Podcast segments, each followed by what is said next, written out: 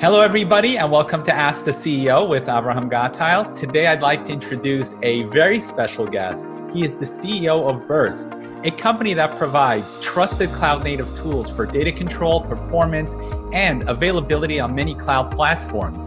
Their virtual storage appliances help customers migrate on premises data to the cloud, better manage that data, and allow applications to run at the same high performance that customers expect from their on premises storage. As part of this discussion, we will share how the partnership with Microsoft, their use of Azure, and the Azure Marketplace have empowered them to scale and grow their business. It is my pleasure to welcome Gary Olah. Welcome, Gary. Thank you, Avram. How are uh, things today? Oh, things are things are amazing. Uh, we're here in the New York City area, and far as I know, it's actually opening up. So life is coming back. That's great. Same same here in Seattle, and it's uh, it's good. It's good. It's good times. Feel people are feeling energized again, so it's good. Exactly. Well, Gary, I'm excited to be speaking to you today. Let's talk about the technology that we all know and love. So, cloud is now a mature technology, and many businesses are moving their mission critical applications to the cloud.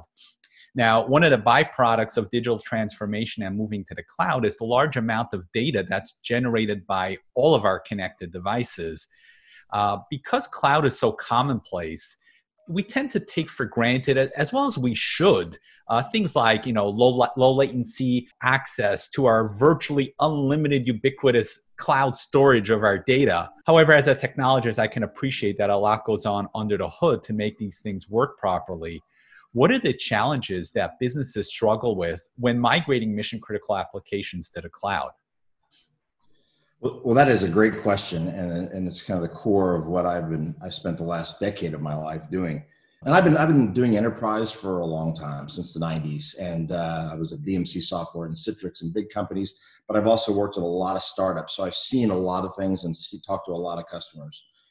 And what I've realized is, is two things: they, the, the early cloud adopters were um, were, were built for the cloud. So they, you know, you had company, large companies with customer of ours, Netflix, that that built their infrastructure on cloud infrastructure, and so it was organized that way and it was created that way. But most of IT, okay, most of the uh, the, the ISVs have on-prem solutions, and so they all tried to lift and shift and drop these things on the cloud, and then they usually fail. And, and it's because the infrastructure that they had on-prem with their their NAS infrastructure and their server infrastructure was just very different. Even if it was a VMware type of infrastructure, it was different than the, what they expect in the cloud. And so they wanted better performance and they wanted better uh, uh, economics, and they weren't getting it. And so uh, cloud early cloud native was really rough, and uh, and so we saw that. And and literally, I have talked to hundreds of customers, uh, and they all have they all had the same exact journey. We tried to do it this way. This didn't work. That didn't work or if I if or I, in order for me to do it, I had to spend so much money that it was cost prohibitive. It was no longer an economic gain. What cloud uh, infrastructure companies have done is that put put together uh, incredible performance on demand and great price reduction as well. But you've got to know how to leverage it. Yeah, that's a really great point. I mean, I, I know a company that mistook cloud for the term hosted, and uh, they would just take, like you said, take their on premise solution and just host it on the cloud and then they called it cloud, but it really didn't have that scalability and performance mm-hmm. like the cloud. Absolutely. So what can I mean what can people do about that? You know, how can they leverage cloud in the right way? Well, you know, I think the, the, the other thing that that customers think about right now more than anything else. And if you know if you know anything about what's happened to data in the last decade, is it's basically doubling every two years. The amount of data that you have, and that scares the heck out of customers. Okay, because if if they look at their budget today, they're not going to get two a two x budget next year. Nobody does that, right? So how how am I? What am I going to do when I can no longer afford my data? Is a fear you see in, in CIOs uh, faces, because they want to create more data. We're that's just, we're all data junkies now, right? So, uh, but what do I do when I can no longer uh, create my you know uh, afford my data? And what we look at is is a couple of things. Um, what's really important to us is number one, how do we get the hot you know we, we need to think about enterprise type features that you have in, in, the data world like the first thing and foremost is data performance how do i get the most performance out of my data and a lot of that has to do with the type of storage you put it on the amount of memory you allocate to the amount of processor you allocate to it et cetera so how do i you know get maximize that at the same time what are the enterprise type features like dedupe and compression and things i can leverage on top of that infrastructure to help uh, to get me the best possible price so to me it's two things it's best possible performance at the best possible price. How do I find that nice mix? Yeah, I you know I I really love that. I know from a uh, consumer perspective. So like you know from a personal level, we all started using cloud when all these uh, cloud services, cloud storage services, you know like Google Drive, Dropbox, and things like that.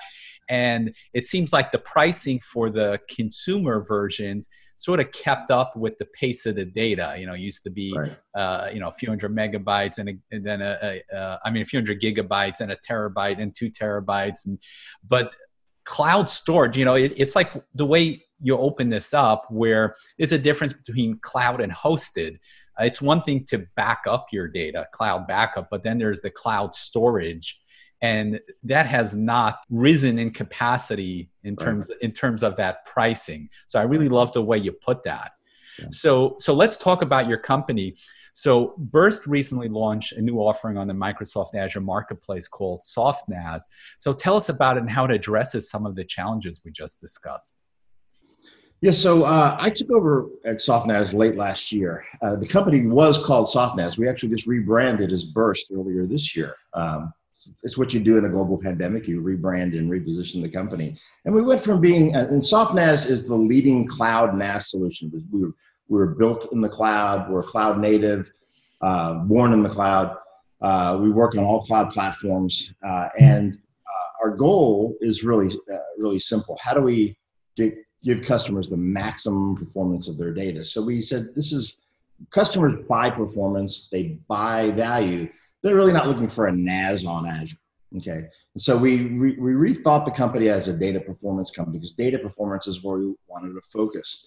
The other thing that's interesting is that the entire storage industry is, is, is old. Okay. It's some of the oldest companies in our industry, like NetApp and EMC, et cetera, have kind of built this world that we live in, and it's got a legacy thought. It wasn't built with the explosion of data that we have yep. today. And so this idea of paying a storage tax. The more data, as you mentioned, the more data, the more I have to pay is is is kind of going out the window, and, and with, especially with millennials and others, they're like, I need more data. You know, we live on data. That's right. So. Uh, so, and you know, you think about IoT and the amount of you know, I mean, cameras in the system, et cetera. I mean, we're seeing explosions that are going to. I don't know how how much data we're going to have in five years. I really don't. I think it could be 20x what we have. Uh, you know, I've already heard terms of uh, zettabytes. I've spoken yeah. to business, you know, and, and that's going to get old soon. Yeah, and customers that we have uh, that that think about uh, that we're thinking about terabytes just a short, you know, period ago. We're now all talking about petabytes of data and, and, and managing petabytes of data. So, and it's, there are a lot of problems with that. I mean, and they and they know it you know, to me, it's it's it's a it's a couple of things. It's it's. Uh, I mean, I, I, think about one of our customers, um, Halliburton. Uh, Halliburton Oil and Gas, obviously decimated by COVID, but more importantly, decimated by the fact that oil dropped to nothing, right? And so uh, you're in that industry, you're living it, and so now they've got an, all new problems. They've got work from anywhere. They've got everybody working at home now. So how do how do I increase my cloud infrastructure? What do I do? How do I support all my customers who want to work from anywhere? Right? And, and all of these things are accelerating cloud migration, you know, in, in really big ways. And so we help them stay relevant with their customers by accelerating their cloud growth. And, and we really help them keep their costs down because costs, I mean, when you can go into somebody today and say, look, okay, I know you're struggling right now. Let's see what we can do to help cut 20, 30% out of your, out of your budget. Okay, I think we can do it. And it's not me taking the hit. Yes, I will take a hit. It's the fact that I can reduce the cost of the underlying cloud infrastructure. And the cloud vendors love it because the cloud vendors want you to get value and grow that data. Yeah. Great. So, how would a company use your solution with Azure?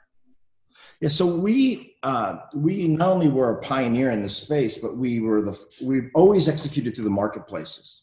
And I'll tell you something, an interesting story. I'm an old student of our industry, and you, I've watched the evolution to cloud. And you know, we started out with very direct sales models, and we moved to channel models and hybrid models, and now we are in this cloud era. Okay, uh, and uh, marketplaces are the game, and it puts Microsoft and Amazon and Google at the center of the universe with the relationship with the customer.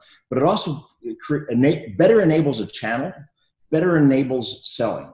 Okay, and so you have to think about how you better best leverage that. So we execute through the marketplace, and what happens is customers go in to the Azure marketplace, they see us, we have a free trial, they go, they they they use our stuff, they they they try it, they're up and running usually in you know five clicks in seven minutes. Okay uh, and, uh, and, and they're moving data and they're playing with it and saying, hey, this is pretty interesting. So we have a very, very short sales cycle once they're in that demo uh, and, uh, and in, in that environment. And it's their real environment. It's working, it's, it's billing through their Azure mechanism. There's nothing, there's no contract that needs to happen. And all of my biggest customers, companies like Schlumberger and Halliburton and Netflix and ExxonMobil and, you know, Warner Music, they all found us that way. Uh, they found us through the marketplace. And so there's magic to that. Okay. Yeah. Uh, and that's the thing that gets me most excited about this business. And I, and I walk the show floors of the biggest cloud shows and you see all these big companies that have been legacy companies doing this for a while. They still don't get that. They're still not seeing the value in the marketplaces. They're in there, but they're in there in a very loose way. We're embedded and we leverage it. And that's a really, really important part of our business and our business model. Yeah, I mean that's the beauty of it. I, I love the way it's it, it's integrated um, into that marketplace. So, how would customers find out more about SoftNAS and procure it through the Azure Marketplace? As I mentioned, you can go to the marketplace and just download our stuff. But the two things that we're doing right now that are really interesting is number one, the marketplace has allowed us to become international. We execute in 39 countries worldwide, and for a startup, that's an awful lot. Most companies don't do that and we have partners all over the world. I mean, Microsoft uh, brought us a company called SoftwareOne. They're in APAC, and we're growing in APAC at levels that we've never seen before. We have, you know, dozens of people trained on our platform that don't work for us, and it's an amazing, uh, it's amazing leverage. So that is is key. But you know, you can go to our our, our, our webpage if you're interested in becoming a reseller. Go to our, our partner page. It's right there. It's clear. We'll talk to you. We'll give you everything you need to know. We're signing partners up uh, really strategic partners who really see value in this. Customers really just can go trial us in the Azure Marketplace.